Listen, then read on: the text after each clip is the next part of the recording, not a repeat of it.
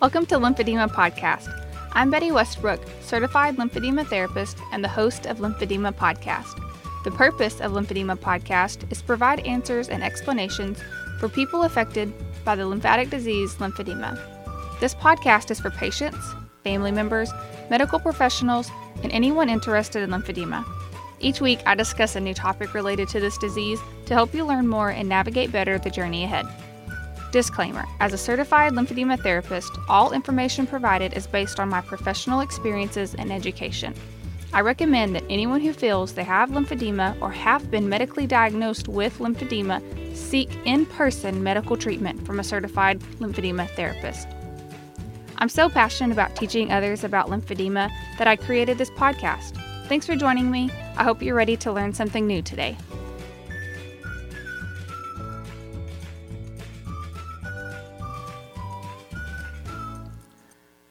Guys, before the official podcast starts, I want to introduce myself and tell you my story. Like most people, I don't think my story is very interesting, but when I started to reflect over the past 10 years, I realized there have been certain events in my life that have just happened.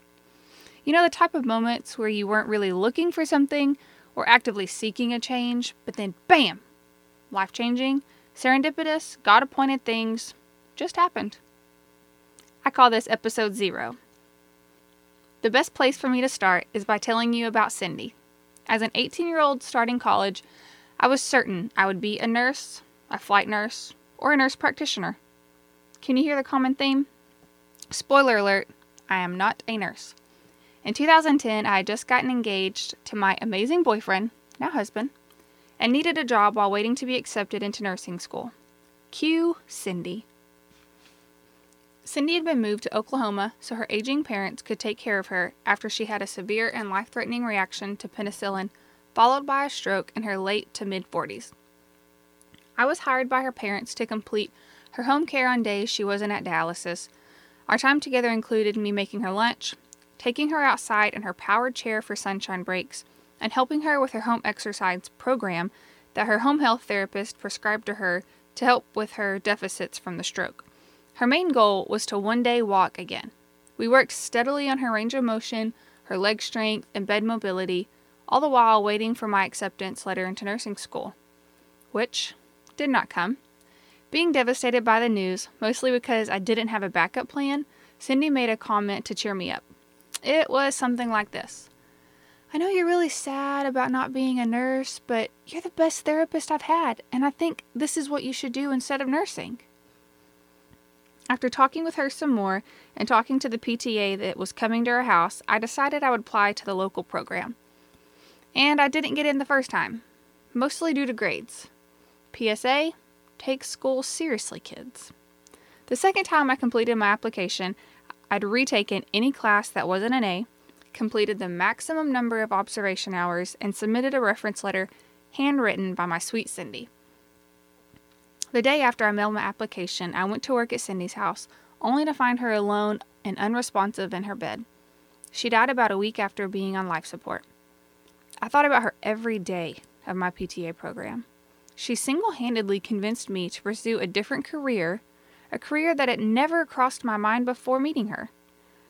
Without her coming into my life, I would have never discovered the passion I have for helping others to achieve physical goals that they never thought possible. Cindy never walked before she died, but I can tell you she marked off using a potty chair before leaving this earth. Her number two goal. no pun intended, but so very accurate. Five years into this career, and I have yet to meet anyone more excited about using a bedside commode instead of a bedpan. So that's the story of why I'm a PTA. Next stop becoming a certified lymphedema therapist. In 2016, my husband and I found ourselves moving and changing jobs from where we had been the last three years. I was starting back at the hospital where I worked previously, but not quite full time yet. We call this PRN. Basically, if there are hours, you get them, and if there are not hours, you don't work. One day I heard there was a lunch meeting in the department that I had worked in previously. It wasn't necessarily required for me to go, but hey, I like free food and I wanted to see some of my friends. In the meeting, the outpatient manager talked about how her lymphedema caseload was too much for one person and she needed help. They asked if anyone was interested to let her know.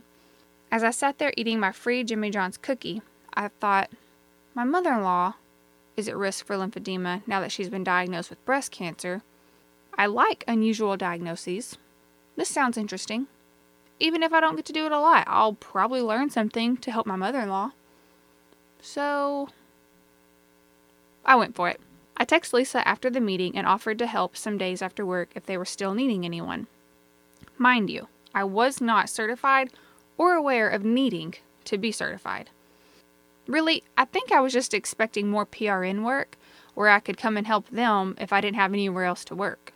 Mm, I was very wrong. The next morning, my manager found me and said that if I was serious about helping with lymphedema and outpatient, we needed to get me transferred to the department and registered for the certification course. The rest of the day is pretty much a whirlwind. I hadn't even told my husband I'd offered to help the day before. By the end of the day, I would be transferred and moving back to the outpatient clinic I had started at in 2013 as a brand new grad.